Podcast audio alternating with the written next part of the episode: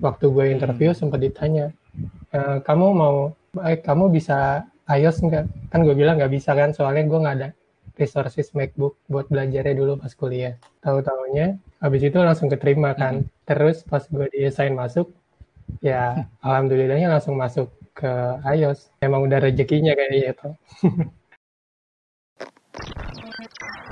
Listen up, listen up. E-commerce talk. Yo, selamat siang Fajar Maul dan Siang, Ilham. siang. Halo, siang. Baik, Apa kabar saudara nih? Vito. Wah, baik-baik, sehat. Alhamdulillah. Wih, sehat. Alhamdulillah.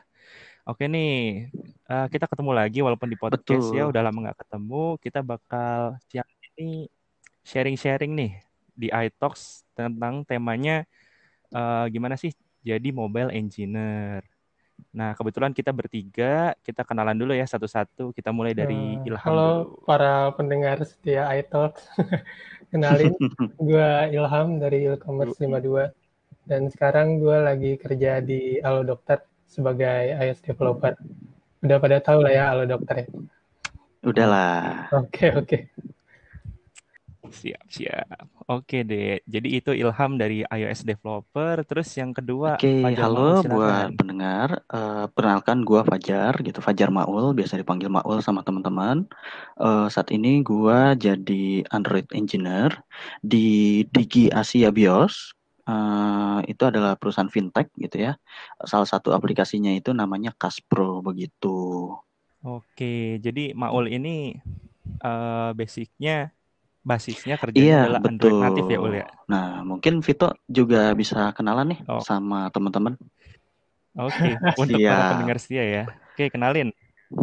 Gua Vito dari Ilkom 52 juga. Nah, kebetulan kalau Ilham itu iOS, kalau Maul itu Android natif. Nah, gue ini yang tengah-tengahnya nih, multi platform di eh, education teknologi yaitu Pahami, Pak. Super. Hybrid ya tuh, Hybrid ya. Gue lebih suka sebutnya Emang Betul. multi platform sih, Ham. Eh kalau hybrid tuh kayak Hmm. eh, lebih ke Ionic gitu lah. Jadi dia sebenarnya web view yang dibundle ya itu gue le- lebih suka sebutnya hybrid. Kalau multi platform tuh emang lebih dive deep ke natifnya lah Oh, kayak Flutter gitu. Oh, lebih see. Lebih nyaman. nyaman. Oke, oke. Lebih gampang ngodingnya Gitu. gitu tuh. Apa gimana? Nah, itu mah relatif sih cuy. Oke deh, kita inilah ya. Eh gue penasaran nih sama Halo dokter dulu deh. Halo, Halo apa halo sih? beda, beda. Beda kan? Halo ya, yang Iya, halo halo. Sorry sorry. Gak kena copyright kan ya? ada. Oke nih, halo dokter nih. Gimana nih Ham? Kan kalau kita kan tahu nih ya, kalau mau develop iOS tuh harus punya modal cukup besar Hmm. yaitu MacBook ya atau yang bisa jalan macOS nih. Gimana sih ceritanya lo bisa masuk kantor eh, maksudnya bisa ke Eh, terjun ke gini ya, sebenarnya kan kantor pertama gue bukan di sini ya, di Kaskus yang dulu. Cuman awal mulanya gue ketemu, gue masuk ke iOS developer tuh, emang awalnya gue apply tuh sebenarnya ke mobile developer tuh, nggak langsung apply ke iOS developer. Nah, dari situ, waktu gue interview Hmm. sempat ditanya, "Eh, kamu mau, eh, kamu bisa iOS nggak? Kan gue bilang nggak bisa kan, soalnya gue nggak ada resources MacBook buat belajarnya dulu pas kuliah. Tahu-taunya, habis itu langsung keterima kan. Mm-mm. Terus pas gue di-assign masuk, ya alhamdulillahnya langsung masuk ke iOS. Emang udah rezekinya kayaknya tuh. Iya. Anjay, Mantap. rezeki lah ya. gue emang punya ini sih tau dulu waktu kelar lulus nih gue udah targetin gue mau masuk Android developer dulu terus nabung beli MacBook baru Langsung. belajar Swift tahu-taunya rezekinya langsung keterima Oh, ke mantap, iOS mantap. jadi skip gitu Oh, anjay. Berarti lo emang iya iya ngebidik gue ya emang udah targetin sih dari ya. dulu soalnya eh, iOS developer agak terbilang langka ya di sini Wih, iya nggak sih modalnya gede Tentu juga sih. ya. iya Kita mau belajar aja Nah, susahnya modalnya gede harus minimal 20 juta lah punya Waduh. terbatas. Aduh, ya, ya gitulah. Tapi iya kalau dari iya kantor bener kan disediain lah ya free gitu. Terus lo kayak ada Nah, trainingnya waktu gitu gue atau masuk gimana tuh, pas pertama kali, eh, tim leader gue tahu kalau gue tuh emang gak punya pengalaman di iOS kan. Nah, dari situ gue dikasih, nggak training sih, tuh kayak disuruh belajar sendiri selama sebulan. Jadi gue training Berarti mandiri, training mandiri dong namanya tuh. yang ini, yang Udemy. Oh, Nah, dikasih kreditnya apa Yang course yang free paid. lo cari? paid paid yang berbayar Yang berbayarnya. iya Dibayarin kantor lah ya. Premium. dibayarin iya benar Terus nanti dibayarin kantor Nah, gitu. terus gue dikasih waktu buat Yo. jadi gue nggak ikut sprint dulu gue skip satu sprint terus Sprint. Kalau Hmm. kalau di sana sprintnya ya. itu berapa lama tuh? di sana waktu gue pertama kali kerja ya bukan yang sekarang ya Iya. di sana itu sprintnya tentatif Ah, bisa Oh. tiga bulan bisa empat bulan paling lama pernah lima bulan Wah, Soalnya- lama juga ya satu sprint. eh, eh lima bulan sebulan iya lima minggu Minggu mungkin Lima ya. minggu. Iya minggu sebulan. minggu salah salah seminggu eh seminggu lagi sebulan paling lama sebulan sih soalnya kan eh, waktu dulu Hmm.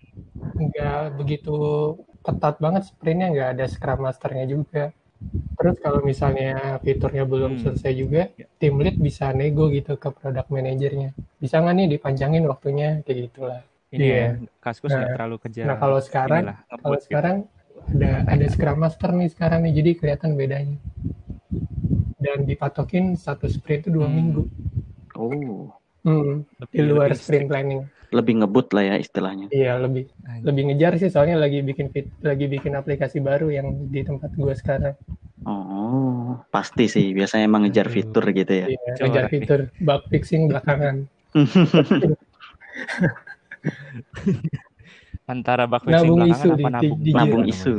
Nah, kalau lu gimana nih, Ul? Kan Mm-mm. Android nih, emang awalnya dulu kan Android natif banget, cuman pasti kan beda dong Android di industri sama Android di Betul, kuliahan gitu. gitu. Eh, memang eh, mungkin gue cerita dulu sedikit gitu ya. Eh, untuk kantor gue yang sekarang itu juga kantor kedua gitu.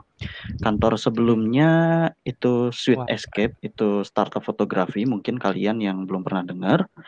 Eh, basically mereka itu kayak Gojeknya fotografer gitulah. Nah, jadi emang eh, industri pertama gue itu eh, di Sweet Escape itu di awal tahun 2020 gitu ya. Nah, gue juga udah pernah jadi freelance Android developer gitu pas kuliah juga eh, selama mungkin setahun gitu ya dari tahun lalu gitu. Dan rasanya beda sih gitu karena memang biasanya kalau freelance itu kita semuanya sendiri gitu. Klien minta eh, permintaan mau gini gini gini gini gitu kan. Kita yang mesti analisa sendiri gitu kan.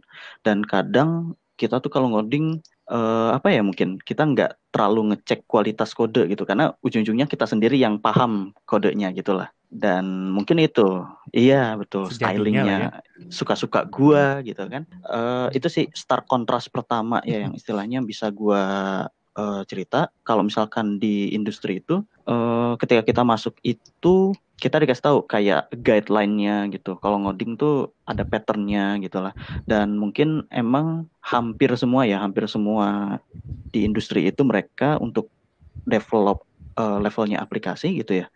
Entah itu iOS atau Android atau mungkin hybrid juga gitu ya multi platform mereka juga Hmm. pasti pakai yang namanya design pattern gitu. Biasanya ya mungkin itu design pattern mungkin teman-teman juga pernah kenal yang namanya MVVM gitu model view view model atau mungkin MVC gitu. Nah itu mungkin yang biasanya eh, selama di kuliah itu kita nggak pernah sentuh gitu. Kita kayak yang penting jadi aplikasinya betul gitu sih. betul. Sekarang Betul, lebih dilihat mungkin. itunya ya. Iya, Kalau dulu pas Langsung Iya. satu file di view tuh. controller semua. iya itu mabok-mabok gitu ya orang lain sampai 500 600 gitu kan bodoh gitu mungkin bedanya sih kalau mungkin yang di kuliah sama yang di freelance ya itu Hmm, eh, kuliah iya, zaman maksudnya kuliah itu. sama industri. Mm-mm. Industri maksudnya pas udah Iya, profesional kerja gitu. Tuh. Karena emang biasanya selain kita pakai pattern-pattern gitu banyak apa ya mungkin saya bilangnya mungkin gua bilangnya itu kayak eh, hal yang nggak pernah kita pikirkan gitu. Kayak contohnya eh QA gitu quality assurance gitu kan pasti sebelum aplikasi kita rilis ke publik kan pasti harus dicek dulu lah gitu. Ini aplikasi banyak bugnya apa enggak nih gitu kan. Dan pasti eh, tiap company punya caranya sendiri gitu kan supaya eh, selama kita bikin app-nya, kita coding, kita build itu bisa sampai QA gimana pun caranya gitu. Contohnya ya kita bisa pakai automation gitu kan. Mungkin teman-teman juga udah pernah kenal yang namanya eh Travis gitu kan ada Travis kemudian ada eh saya lupa satu lagi itu yang mungkin eh, dipakai juga gitu tapi ya mungkin contohnya Travis itu sih tuh ya mungkin eh, itu sih Hmm. kayak yang biasanya kita kalau di kuliah tuh nggak pernah apa ya nggak pernah kepikiran gitu dites sama kita sendiri gitu kan paling sama klien juga kalau misalkan ada bug dari kliennya langsung gitu itu sih yang beda kayaknya Iya, mungkin yang bisa gue lebih tekankan karena kalau kuliah kan yang hands on ke codingan atau project itu kan paling ya kita atau mungkin teman kelompok. Nah, kalau di industri kan satu Iya. engineering Pair team gitu loh yang orangnya tuh nggak Mhm. Kadang-kadang dicek sama manajer atau apa sih seniornya gitu kan. Kalau codingannya nggak ngikutin apa sih pattern atau misalnya rules-rules yang ada di kantor masing-masing kantor itu ya Iya. Apalagi Iya ada sih, orang baru orang sih. nanti. Nah, Nah, emang jadi Iya, emang gitu. eh, ini dapat cerita dari senior gua sih jadi emang eh desain pattern itu biasanya ya eh, mungkin eh, Ilham sama Vito juga udah pernah dengar yang namanya solid gitu ya pernah dengar lah ya solid principle gitu ya. Nah Hmm, mungkin yoi. em, gimana ya? Solid itu pasti eh dipakai gitu. Walaupun emang kita kadang-kadang nggak bisa implement semua gitu kan. Eh, tapi emang ada tujuannya gitu. Tujuannya itu supaya kayak aplikasi kita tuh dari kodenya ya itu lebih maintainable gitu. Maintainable mungkin secara eh, ngedebugnya gitu. Jadi kita udah tahu kalau misalkan ada error errornya tuh di file bagian mana gitu. Jadi kita udah tahu itu.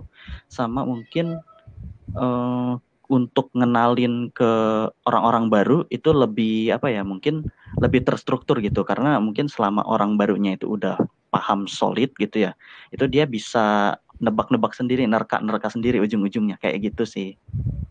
Gitu iya Lebih kayak paham. oh kalau misalkan di sini solidnya flow-nya kayak gini gini gini gini gitu jadi ya bisa lebih cepat gitu untuk eh, adaptasi sama kode baru gitu Nah, mantep nih. Terus mungkin gue lebih agak penasaran nih. Kalau tadi kan masalah beda di industri, terus yang Ilham gimana bisa ke iOS. Kalau flow kerja sendiri, mungkin kalau nggak rahasia, mungkin kita bisa sharing-sharing dikit nih kayak toolsnya gimana. Tadi komposisi tim mungkin mau lo udah share kayak ada QA segala macem. Terus kayak metode pengembangannya apa sih? Mungkin ada yang pakai agile, ada yang kanban, ada mungkin yang pakai waterfall. Sama sekalian keseharian Maul sama Ilham itu ngapain kalau di kantor? Coba nih Ilham mau dulu deh. Oh, Oke, gitu. Mau dulu Oke, dah. jadi mungkin gua bakal lebih cerita di kantor sebelumnya gitu di Sweet Escape, Eh, karena emang gua pengalamannya lebih banyak di sana gitu ya, Eh, karena mas baru masuk kantor baru. Eh, jadi selama di Sweet Escape itu kalau boleh cerita nan, eh, gua di sana itu mungkin kita pakai sprint gitu ya. Kalau untuk eh, apa ya metode Iya, agile, Agile agile Scrum Scrum berarti. mungkin ya. Eh, kita biasa pakai sprint gitu. Di sana kita komposisinya ada PM-nya gitu, eh, product manager gitu kan. Kemudian ada UI UX designer-nya pasti gitu ya. Setiap startup biasanya ada gitu. Kemudian ada tim web. Nah, kebetulan di sana tim webnya itu satu eh, satu divisi gitu. Jadi kayak eh, satu orang tuh bisa ngerjain front end web, eh, back end gitu. Jadi emang eh, nggak dipisah front end back end gitu. Dan mm, full, Full stack stack, full mungkin. nah, kemudian kita juga ada tim gua ya tim gua itu tim mobile mobile engineer itu dibagi jadi iOS developer sama Android developer gitu. Kalau untuk tim gua sendiri Android developer itu ada lima orang. iOS waktu itu ada empat kalau nggak salah gitu ya. Jadi emang kita sering tektokan lah istilah gitu. Hmm. dan kemudian ada QA juga gitu. Biasa biasanya tuh di tengah sama akhir sprint mereka gitu ya kita kontakkan sama mereka. Terus ada tim data kalau nggak salah ya. Ya ada tim data juga gitu. Jadi emang eh, kita punya tim data sendiri yang kira-kira analisis gitu dari penggunaan aplikasi, kemudian dari transaksi yang mungkin dipakai aplikasinya gitu. Itu mungkin dianalisis terus diserahin ke C level sih gitu. Kira-kira langkah berikutnya gimana berdasarkan datanya gitu. Mungkin kalau dari iya betul. Manajemen Nah, lah ya. Mungkin dari tim IT Mm-mm. secara garis besar sih seperti itu ya. Mungkin ada di luar tim IT-nya juga tapi mungkin uh, saya juga uh, gue juga nggak terlalu sering kontak-kontakan sama mereka gitu kayak tim AI gitu uh, dan ya Waduh. uh, mungkin kalau dari flow kerja biasanya ngikutin sprint ya. Memang uh, sprint guideline gitu. Kayak kita pasti punya namanya sprint planning. Kemudian kita kalau nggak salah itu ada namanya sprint grooming gitu ya. Um, iya ritual-ritual daily sprint gitu. Kemudian di akhir itu ada sprint review gitu kan. Um, biasanya kita itu rentangnya yeah. dua minggu. Kita rentangnya dua minggu uh, dua minggu sekali. Dan kalau dari flow biasanya yang gue kerjain sih ya masuk kantor gitu. Pagi pasti masuk kantor gitu kan. Uh, terus lihat tas gitu biasanya ada di Jira gitu. Mungkin teman-teman kalau biasanya pakai Trello gitu ya itu kepake. Kepake uh, kita biasanya pakai Jira gitu di hmm. company gitu kan dan biasanya emang uh, pagi ada sprint daily sprint gitu ya. Kita cerita kemarin ngerjain apa ada kendala atau enggak ada blocker atau enggak kemudian hari ini mau ngapain gitu kan. Dan kita ngerjain fitur biasanya emang dari siang sampai sore gitu kan sampai malam. Terus report ke senior gitu biasanya gue report senior gue ngerjain apa kalau misalkan ada code yang mau gue mungkin istilahnya digabungin ya dengan uh, repository perusahaan biasanya gue pakai pull request gitu jadi mungkin teman-teman yang uh, hmm. masih di semester akhir gitu ya yang mungkin belum kenalan sama pull request itu mungkin bisa coba-coba sih karena gue rasa uh, hampir semua company ya pakai pull request gitu ya. Betul. Iya. Betul. Pakai git, mm, supaya ya nggak ya. asal ngepush lah istilahnya gitu ya. Nggak asal push. Mm -mm. Biasanya kuliah push origin master. Sebenernya. Itu betul betul banget. Apa-apa master gitu kan. Nah, mungkin nanti kalian juga uh, ketika masuk pertama kali masuk kantor gitu juga bakal dikenalin yang namanya Git Flow kantor gitu ya. Jadi setiap company itu punya flow-nya masing-masing gitu kan. Kalau di kantor uh, sebelumnya itu gue pakai GitHub gitu. Kita langsung rame-rame kerjainnya di satu repository gitu. Kalau di kantor yang baru itu uh, gua pakai forking method sih. Uh, gua nggak tahu nama benernya apa ya, tapi uh, dari repository utama itu gua fork gitu. Jadi semua kerjaan gua masukin ke lokal repository gua yang ada di Bitbucket gitu ya. Baru kalau misalkan ada PR, ya gua PR-nya dari lokal di Bitbucket ke si originnya gitu. Si yang punya aslinya lah gitu. Hmm. Itu sih. Iya. Hmm. Tuh. Nah, mungkin kalau flow kerja di kantor sebenarnya uh, kalau gue bilang kalau ngodingnya sih mirip-mirip aja gitu ya. Pasti kita uh, ngoding fitur gitu kan Google itu pasti dipakai gitu nggak pernah nggak dipakai gitu kan. Bahkan principal engineer pun Google bener nggak tuh oh iya pastilah CTO aja jadi buka jangan Google. takut sih kayak kayak aduh senior gak boleh Google nggak gitu gitu. Jadi emang pasti semua orang googling gitu dan Ya mungkin yang ngebedain itu kayak tadi kayak flow dari kita kerja lapor ke mana, kita kerja dapat tugasnya dari mana gitu kan, terus tanggung jawab kerjaannya gimana gitu sih. Kalau yang gua tangkep ya selama mungkin beberapa bulan gua masuk ke industri begitu. Hmm, mantep juga ya, masih apa ya lebih strukturnya jauh lebih ini sih kalau dibanding kantor gue. Kayak udah lengkap lah komponen-komponennya, scrumnya udah lebih disiplin lah. Nah, gimana nih kalau Ilham nih di iOS apa ada perbedaan apa okay, okay. gimana? Mungkin boleh di Kaskus dan uh, kalau dokternya mungkin di lebih ke tools pekerjaannya dulu ya. Gue biasanya itu di boleh boleh uh, tools yang gue pakai biasa Xcode buat IDE-nya. IDE kan ya namanya ada tuh. IDE. IDE. Ya, IDE ya. IDE ya boleh lah. Iya. Ya, buatnya bahasa Indonesia sih. Android Studio Xcode tuh kayak Android Studio-nya ya. iOS. Hmm. Terus uh, bahasa Yoki. pemrogramannya gue full Swift sekarang. Kalau dulu untuk pertama kerja itu ada Objective C. Waduh. Jadi kayak nyampur gitu full Swift, eh Swift sama Objective C. Tapi gue nggak begitu ke Objective C-nya sih soalnya udah kayak jadi gitu. Tinggal pakai aja. Legacy terus, code ya mungkin. Iya, legacy-nya. Kayak udah dari jadul-jadul. Jadul.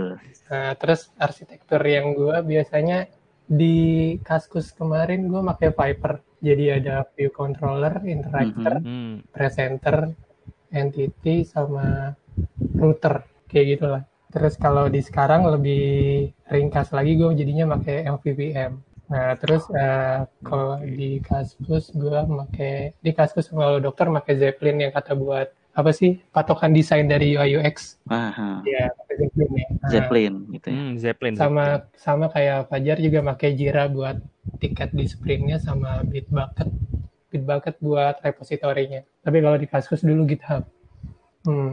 terus Hmm. timnya tim Oke. di Halo Dokter nih cukup banyak ya IT-nya jadi di iOS-nya sendiri aja ada 10 orang Wah, Di banyak IT-nya banget ya. juga 10 orang dan mereka itu dibagi-bagi ke per fitur toh ya Hmm. contohnya kayak dua orang di fitur chat dua orang di fitur Oh. booking dua orang di fitur ini kayak gitu Berarti iya udah dedicated fitur gitu kalau ya. gua Nah, kalau lu sendiri ada deh apa fitur tuh? kayak tentang iya belum Oh, belum masih rilis. rahasia ya?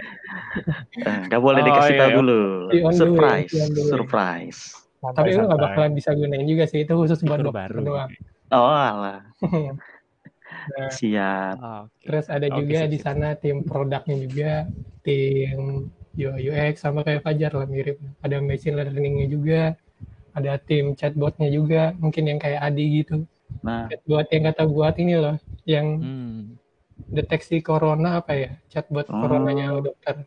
Coba pakai. Wah, gue belum Bagus. pakai sih. mungkin nanti kita bisa coba gitu ya. Siap. Oke, oke. Terus Kasih metode coba. pengembangannya gue di sana pakai sprint. Sama kayak Fajar, satu sprint tuh dua Sprint. minggu. Iya. Ada juga sprint Hmm, planning, oke. tapi nggak ada sprint grooming selama gue ini sih. Sprint grooming nggak ada. Terus ada kayak apa? Tapi Ada daily, daily stand gitu up ada ya? ada. Ritual daily. Nah, daily stand up itu biasanya dihadirin Mhm. sama satu tim sama product manajernya ya. Kayak Fajar yang bilang tadi, eh, nyampein progres apa yang udah dikerjain hari kemarin, sama hari ini rencananya mau ngerjain apa gitu sih. Nah, terus eh, daily basis ya toh. Biasanya biasanya pagi-pagi lu sama kayak ya? Fajar ngeliat ke Jira.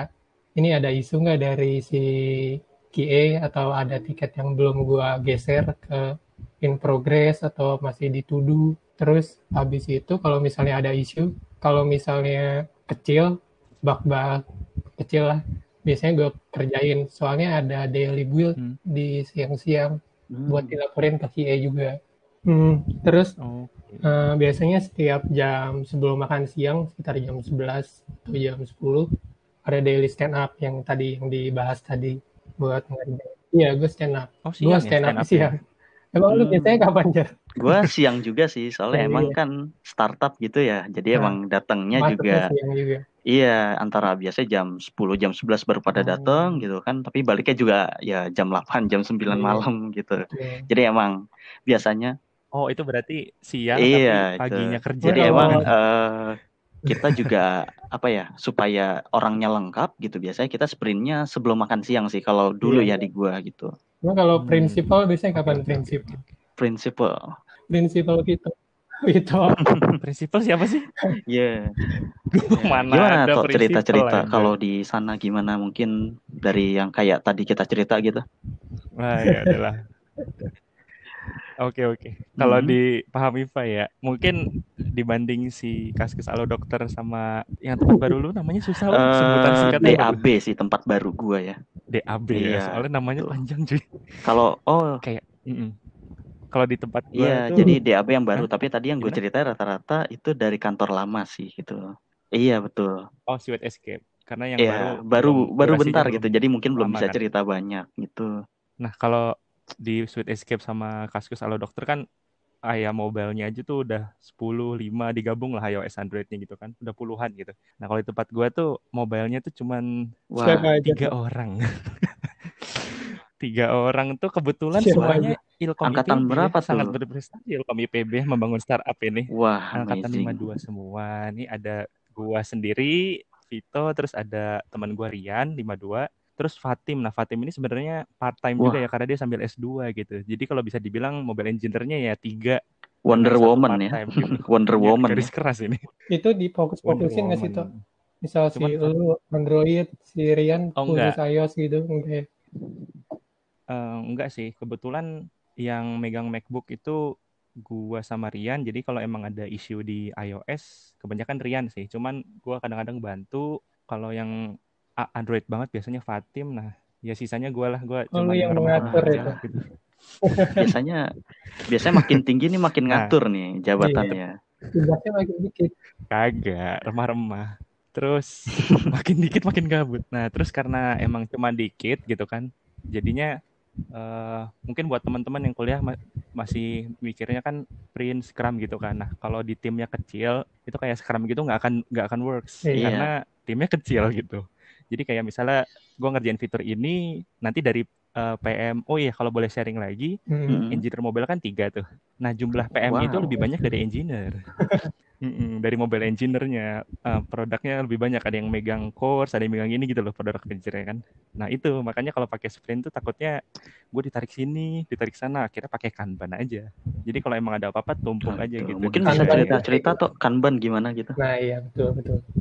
Kalau si sprint agile scrum kan lebih disiplin ya kayak ada daily stand up terus ada scrum master yang ngatur. Kalau lu udah jalanin sprint ini ya nggak boleh diganggu engineer-nya sebisa mungkin gitu kan. Fokus solve ini dulu nanti retro- retrospektif baru kalau ada perubahan. Nah kalau kanban nggak eh minta tolong bikin ini dong. Nah sesegera mungkin harus diselesaikan langsung dites gitu. Terus nanti kalau ada perubahan ya ubah. Pokoknya barbar aja lah lebih ke barbar Mirip-mirip di kuliah lah ya. Ngambil kebetulan tiket sebanyak-banyaknya. mirip-mirip di kuliah c- mm-mm. Mm, menumpuk tiket sebanyak-banyak ya mirip di kuliah cuman ya ada PM aja gitulah. Lebih ya review code dikit-dikit gitu. Langsung Wah, sama. CTO-nya malah. Deg-degan ya. karena emang timnya masih kecil sih. Deg-degan. Kebetulan juga di kantor gua QA yang independen maksudnya apa ya? QA yang beneran QA itu belum ada. Jadi semuanya ya. Hmm, jadi ya Oh, ya itu makanya timnya masih kecil. Jadi mulai dari kalau analisis sudah ya sama PM paling bantu analisis sedikit ya mulai dari ngoding ngetes gitu-gitu hmm. itu masih dikerjain sendiri lah gitu sih cuy. Oke deh. Eh, terus mungkin kita lanjut lagi lah ya. Tadi kan udah sharing-sharing tuh berbagai macam skala company gitu kan dengan. Resepnya masing-masing gitu kan terus kan udah mulai hampir setahun ya kita lulus dari perkuliahan ini nah suka duka dah kita mulai yang agak-agak personal gitu kan Wih, biar seru suka duka. suka dukanya bekerja sebagai mobile engineer gitu. Gimana nih? Ada yang Siapa mau nih, sharing Bang? duluan nggak? Gua dulu. Ya, mungkin dari Vito dulu lah. Oh kita dulu. Kasih Dari. Vito dulu. Aduh, gua dulu. Dia yang nanya, dia yang sharing. Hmm, ya udah deh. Gua, Gua mungkin la- lanjut yang tadi ya. Kebetulan gua kan emang alhamdulillah lah, bukan kebetulan gitu kan. Gua masuk ke company yang emang seed startup gitu. Kalau mungkin teman-teman belum tahu tuh, taunya kan mungkin unicorn, deka, apa Hmm. sih? Ya dekakon gitu. Biasanya tuh kalau startup yang baru didanain personal gitu sama angel Mhm. investor tuh sebutannya seed gitu. Nanti dari seed ke cockroach gitu-gitu nanti baru unicorn gitu kan. Nah kebetulan gue masuknya di seed gitu kan.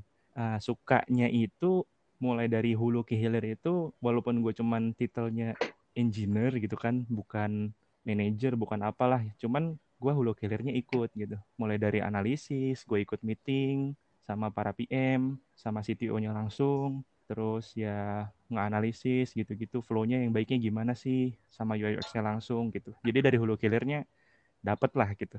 Cuman ya dukanya sama gitu dari hulu ke hilir. Jadinya eh, apa ya? Mungkin di usia yang gua muda ini kan harusnya mengasah skill coding gitu kan lebih ke Riset ya? gitu ya. basicnya lah sebagai engineer gitu. Eh, itunya gue kurang dapet sih. Maksudnya hands on ke tekniknya, technical hands onnya mungkin jam terbangnya kurang gitu. Karena ya gue harus kadang-kadang meeting, kadang-kadang itu gitu. Ya itu sih suka dukanya. Cuman enaknya juga ya karena emang cuma dikit. Jadi kalau kadang-kadang ada fitur susah ya riset ya riset sendiri gitu babak Gitu. belur dah. Betul. Yang paling kocak tuh gue baru join ya, baru lulus kuliah gitu. Tiba-tiba sama CTO di assign kan "Eh, Rian ini ini. Nah kebetulan gue dapetnya itu ngehandle gimana video yang berbayar itu bisa di-download tapi nggak bisa dibajak gitu. Jadi kayak Iya. bikin kayak Netflix ya. Nah itu gue langsung nanya, berarti kayak Netflix ya bang ya gitu kan? Iya iya sih gitu. Wah gue langsung cari namanya DRM gini-gini. Wah itu itu terkocak sih. Jadi gue eh karena emang nggak ada sprint itu gue ngerjain kayak dua bulan ya. Tapi dari gitu lama ya. banget gitu dan ending-endingnya juga eh, kelar sih tapi ending-endingnya juga akhirnya udah dua bulan lebih gitu kan nggak kelar-kelar agak mentok-mentok akhirnya si Tio Waduh. dibantuin terus kelar deh keren. Keren banget. Anjir gitu kan baru turun ya itu suka Ya, dan duka pasti. nyampur sih di situ kocak lah gitu apalagi kan yang dukanya banget tuh karena pakai multi platform ya jadinya kadang-kadang ada hal konyol yang harusnya mudah jadi susah gitu. Sebaliknya ada yang susah jadi mudah. Nah ini kebetulan yang harusnya mudah jadi susah karena pakai React Native tadi itu. Harus inilah dari JavaScript-nya harus ngobrol ke Android Java-nya natif. Nah itu kadang-kadang konyol aja. Deh. Bridging ya istilahnya. paling dari gua itu sih suka dukanya. Bridging sebutannya bridging oh iya mungkin kalau boleh sharing juga du- suka dan duka nyampurnya tuh bisa dibilang kalau yang di tempat gua itu mobile engineer itu berarti ya iOS iya Android iya ya Wah, semua ya. JavaScript-nya iya gitu jadi semuanya sukanya ya bisa semua dukanya harus mau ngoding tiga kali Nggak apa-apa lah ya. Namanya juga kita nyari ilmu gitu ya. Nyari Tuh. ilmu lah gitu lah kalau mau dibahasakan yang apik ya nah kalau lu gimana Ul di Sweet Escape gitu kan mungkin tentang fotografi ada hal-hal yang kayak berkaitan dengan foto gitu-gitu Nah, Lu mungkin kalau gitu? eh, selama gua di sana ya di Sweet Escape itu memang eh, sukanya itu banyak banget. Terutama eh, pertama kalinya itu gua dapet eh, senior yang mungkin eh, bener-bener jadi panutan gitu ya kita bilang ya. Jadi iya gitu. Karena biasanya kalau Anjay, kita kuliah itu kan kalau kita bingung ya bingung gitu kan. Nyari Google gitu kan. Kayak nggak nemu-nemu gitu kan. Sekalinya nemu biasanya bisa berhari-hari gitu baru tahu oh ini gini gitu kan. Nah, karena emang senior gue itu jago banget gitu ya. Pengalaman istilahnya pengalaman di industrinya udah banyak deh gitu. Eh, jadi emang kalau kita bingung tuh eh, kita bisa langsung nanya gitu. Dan emang kadang eh, kalau seniornya apa ya mungkin kebilangnya eh, santuy ya, santuy gitu, open to discussion itu enak gitu. Jadi kayak kita nanya gini gini gini gitu kan, kenapa begini gini gini ya diladenin sama dia gitu. Walaupun gue tahu kerjaan dia banyak banget gitu kan. Eh, ya sorry ya bang. Jadi emang iya gitu. Jadi emang sukanya itu sih. Jadi eh, pertama emang eh, lingkungannya nyaman gitu kan, eh, timnya solid gitu. Jadi kita saling bantu satu sama lain gitu kan. Eh, tapi emang pasti ada dukanya juga gitu ya.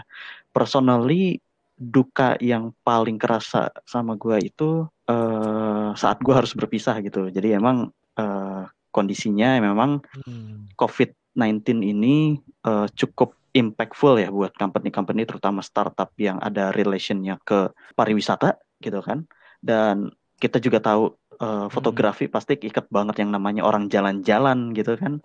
Jadi emang eh, betul. Iya. Jadi ya sedih gitu kayak eh, gua harus meninggalkan orang-orang keren gitu kan. Ya tapi ya namanya juga hidup gitulah. ya harus tetap jalan gitu kan dan eh mungkin kalau secara teknikal ngoding-ngoding di kantor eh, dukanya itu lebih ke arah lu udah ngoding gitu ya, udah bikin satu fitur, lu udah bilang, oh bang, udah jadi nih gitu, pas dicek, oh ya nih bisa nih kayaknya buat rilis gitu kan, eh di tengah sprint dibilang eh, ada perubahan gitu, ternyata fitur yang udah gua kerjain nggak jadi dirilis gitu, rilisnya nanti abis lebaran katanya, waduh, kebilang gitu kan, kayak kita udah ngoding capek gitu kan, ternyata eh, diundur dan belum tentu dirilis gitu, itu sih, jadi ya Mm-mm, jadi Ngambek. mungkin kita bakal sering ketemu kayak gitu, eh, case kayak gitu. Tapi ya nggak apa-apa sih sebenarnya gitu. Lah, namanya juga latihan, gitu kan, latihan kerja di industri itu ya kita harus tahu lah apa ada enak ada enggaknya kalau misalkan di startup gitu.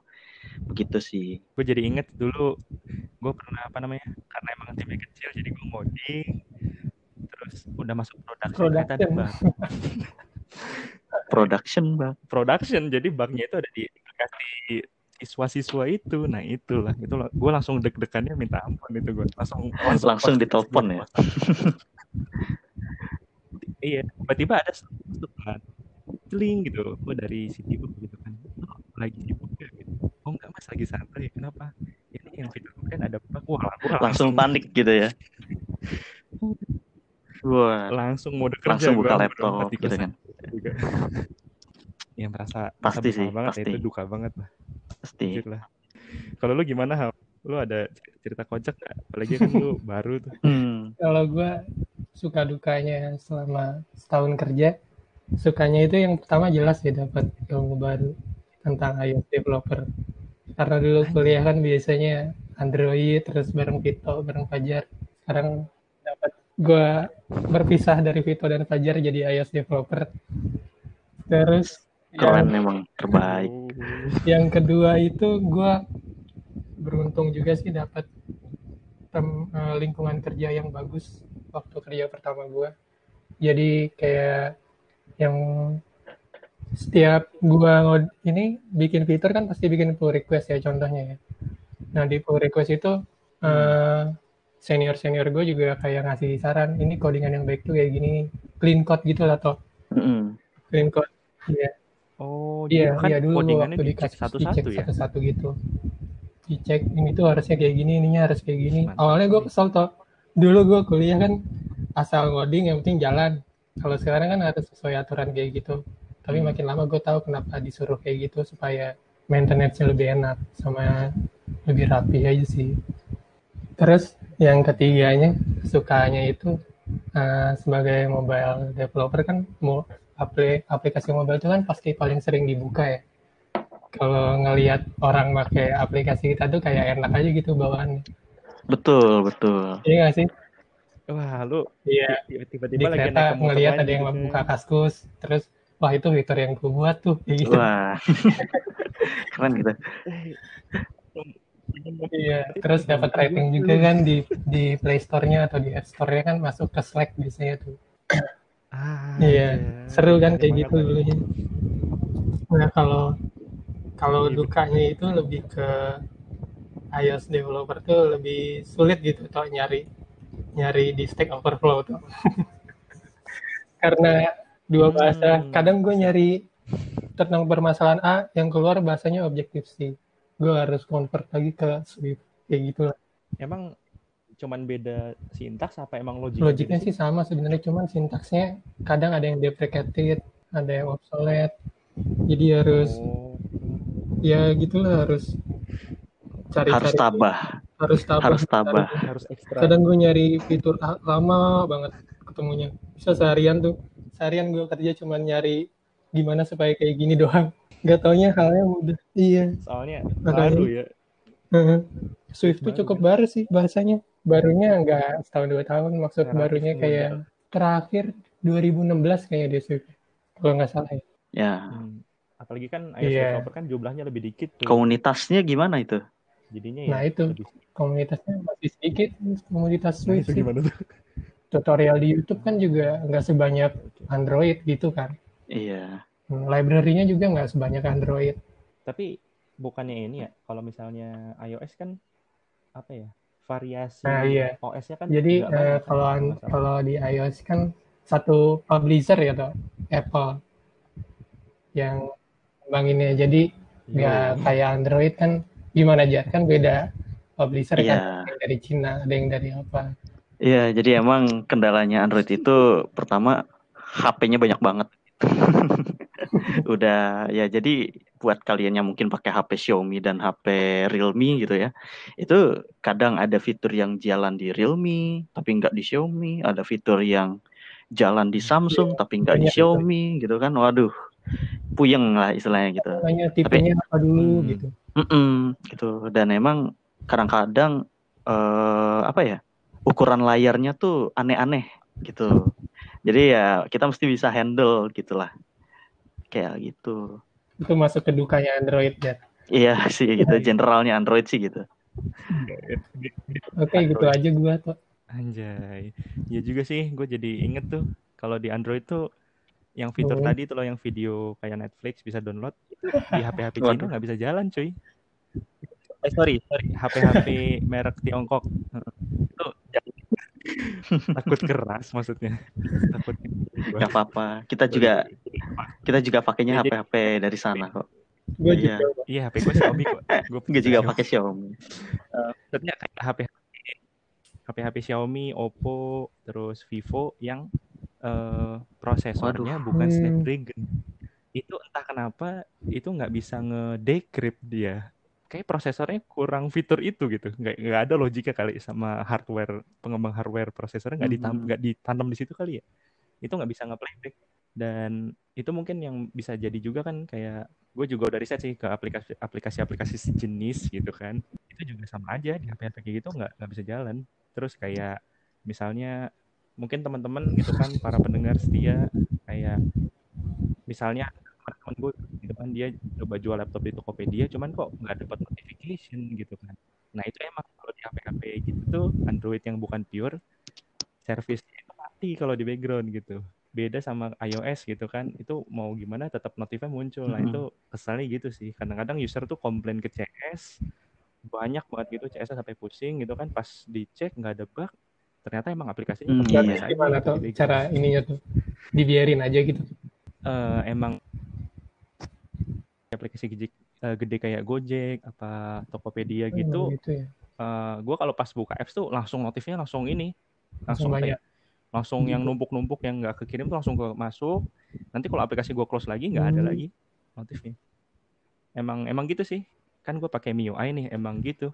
Emang gue baca-baca tuh apa ya service backgroundnya tuh sama OS-nya tuh emang di kill gitu loh. Nggak boleh jalan kecuali keselnya aplikasi-aplikasi yang bahasanya emang bahasa Tiongkok nah itu jalan terus. Gue juga dapet pop gitu kan notif push tapi gue nggak bisa baca gitu kayak berita dari Cina gitu kan. HP gue HP global kan dapet berita gituan nah terus eh, Iya. mungkin yang lagi agak hot lah ya walaupun memang udah agak dingin sih. Gimana nih? Kita kan udah WFA gitu kan dari awal Maret gitu sampai detik ini maksudnya di new normal ini lah atau whatever normal ini ada beda nggak kerja gitu? Mungkin dari yang halo dokter apa kaskus gitu kan apa mungkin dari sweet escape apa di tempat BGA yang baru mau gitu? Oke. Em, jadi emang eh, kita udah mulai rame eh, istilah work from home itu dari bulan Februari akhir ya kalau nggak salah ya atau Maret awal Maret awal gitu ya pas pertama Maret kali awal. kasus eh kedetek gitu kan. Mungkin yang kerasa banget bedanya itu pasti eh, antara WFO sama WFH itu komunikasi pasti itu. Jadi biasanya kan emang kita kalau mau nanya tinggal geser kursi gitu kan. Bang bang mau nanya bang gitu kan. Kalau sekarang nggak bisa gitu. Sekarang eh, kalau misalkan lu WFO gitu kan lu cek Slack dulu gitu kan nih orang lagi on call atau enggak? Gitu. Ya kan? Kalau misalkan lagi on call kan berarti nggak bisa kita telepon gitu kan. Terus kita mesti nunggu lagi gitu kan. Dan ya kadang Hmm. kalau komunikasi via call itu juga eh, orang yang lawan bicara kita sama kita itu kita nggak bisa nyampein apa yang sebenarnya kita mau sampein gitu kadang gitu kan. Mungkin rasanya sih itu. Jadi emang kendala Hmm. komunikasinya gitu kan terus emang apa ya istilahnya lebih lebih hampa gitu. Karena orang pasti kangen suasana kantor gitu kan. Kangen kayak ramenya kantor gitu kan. Gitu biasanya sih bedanya antara WFH sama WFH yang gua rasain sih gitu ya. Tapi sekarang di yang new normal itu ya yang katanya lagi di eh, jalanin emang eh, kantor di Jakarta itu udah boleh masuk kantor karyawannya tapi emang di limit gitu jadi emang ada jatahnya di kantor gue yang baru Eh, kalau dari tim IT-nya satu hari itu katanya maksimal 2 sampai 5 orang gitu. Jadi eh, kita ngejatahin lah gitu. Gue masuk hari apa aja gitu kan. Kalau misalkan nggak di kantor, gue juga harus absen gitu via WhatsApp mungkin share location gitu kan. Dan biasanya kita juga pasti bakal pakai yang namanya Google Meet itu. Itu tools wajib sekarang di era-eranya eh, pandemi gitu. Itu sih kalau yang gue rasain sekarang. Kalau gue di tempat gimana, pertama yang di kasus eh, masalah komunikasi sih nggak begitu ribet ya soalnya gue biasanya dulu eh, di kantor tuh cuman berdua gue sama tim lead sisanya tiga orang itu remote jadi emang Hmm. udah biasa lewat Slack nanya-nanya lewat Slack ya gitu sih tapi eh, iya dari dulu udah Emang dari ada dulu udah remote. ya. Terus eh, buat yang bedanya sih lebih ke kalau di WFH bisa lebih santai, bisa lebih santai sambil main Mobile Legend. Mhm. Kadang Eh. Halo, halo dokter. jadi yang penting kan target perharinya itu udah kelar. Misal gua waktu di daily stand up ngomong, saya hari ini mau ngerjain ini, mau ngerjain ini. Yang penting gue udah nge nge-push gitu ke branch branch-nya gua buat fitur itu Hmm. dan di progres di besoknya apa yang gue kerjain sekarang emang udah nyatanya udah ada di sana sih yang penting lebih ke tanggung jawab masing-masing aja Betul. itu sih nah, iya udah itu aja. Oh, udah itu aja. Iya. Eh, gua gua ada, Silakan. gua pengen. Silahkan. Kalau bener juga sih kata Ilham, gue jadi inget nih ya. Kalau WFH tuh misalnya udah kelar ya, udah bisa main game, apa kadang-kadang tidur tidur, siang tapi ganti jam malam tidur siang. Iya. oh lu enggak Ya kan gue harus ganti kagak sih, karena udah kelar. Karena udah kelar. Oh, Udah kelar. tapi udah tapi belum kelar. Apa gimana? Gue udah kelar. Jadi misalnya kerjaan gue udah kelar nih semuanya nih, udah gabut gitu kan. gue tetap harus ganti sih Misalnya gitu. Nah, terus nggak ada yang dikerjain juga. Kalau udah kelar Apa juga. Terus bilang Lah, bilang lu mau Oh, tidurnya gitu Maksudnya gimana? Eh, sih? kan kelihatan gue offline atau enggaknya? Maksudnya Heeh. di chat. Oh, iya iya. misalnya gue terus Oh, kalau gue dihubungin kan suka hilang karena gue tidur Nah kebetulan Wah. gue kalau tidur tuh laptopnya nggak tidur kan. Dibuka terus. Jadi gue standby aja, dibuka aja. Nanti kalau ada apa suara Slack yang sangat ikonik itu, gue biasanya langsung bangun langsung chat terus tidur lagi. Gitu. Bener sih yang penting target kelar gitu. Cuman ya, kalau WFH ini nggak tahu ya, gue rasanya sangat tidak fokus sih. Kayak gabut. Kalau di kantor tuh kalau udah kelar kan ya gitu tinggal jalan dikit langsung ketemu CTO langsung nanya bang ngapain? Iya. nih?" pasti langsung ada lagi gitu. Nah kalau sekarang misalnya udah kelar gua nge-slack bang ini udah kelar itu udah PR Gua ngapain ya? Itu dibalasnya bisa. Gua chatnya pagi dibalasnya siang atau bahkan dibalasnya sore gitu. Nanti sorry gua tadi terus gitu sama investor sama apa gitu kan. Kalau di kantor kan gue nggak tahu dia lagi meeting apalagi chat sama siapa ya gue samperin aja gitu kan. Sih bang mau ini ini ya ya pasti boleh sih. Iya. Gue udah kelar udah PR ngapain? Oh lu ini aja. sama ini sih kebetulan proposal terbaru kantor gue gitu kan. Karena mulai dikit. Kalau tadi kalau pakainya Wah. pakainya di Discord Beda memang ya. jadinya auranya auranya game gitu kan. Kebetulan senior juga sama si anak Discord gitu jadi udah Discord aja lah pakainya ini berat gitu kan Discord aja. kalau perlu sekolah Discord aja akhirnya Discord tak anjay oke gitu ya WFH WFH ini oh iya mungkin untuk menutup podcast ini mobile sharing ini mungkin ada sepatah dua patah kalimat nih untuk ya tentang mobile atau bagaimana pesan buat para pendengar kita lah mungkin dari lu Eh, dulu Ham. pesan buat teman-teman 53 ya yang udah lulus ya. Nah, kalau misalnya emang kalian niat banget Mm-mm. di mobile, apalagi niat di iOS, coba-coba aja apply ke perusahaan-perusahaan yang emang lagi butuh gitu kayak butuh iOS. Siapa tahu emang rezekinya kalian di sana, walaupun belum ada pengalaman di iOS sedikit pun, kalau emang rezekinya kalian di iOS pasti bakalan keterima. Kayak gitu sih. Hmm, Dewasa ya tuh gue tuh. mantep sekali atau Yoi, atau mungkin Iya, boleh nanti betul. tanya di sesi Q&A kalau emang- sama Ilham. Kalau emang butuh Kalau lo gimana? Kalau Gimana gimana tuh? Kalau Kelarin emang- kelarin dulu.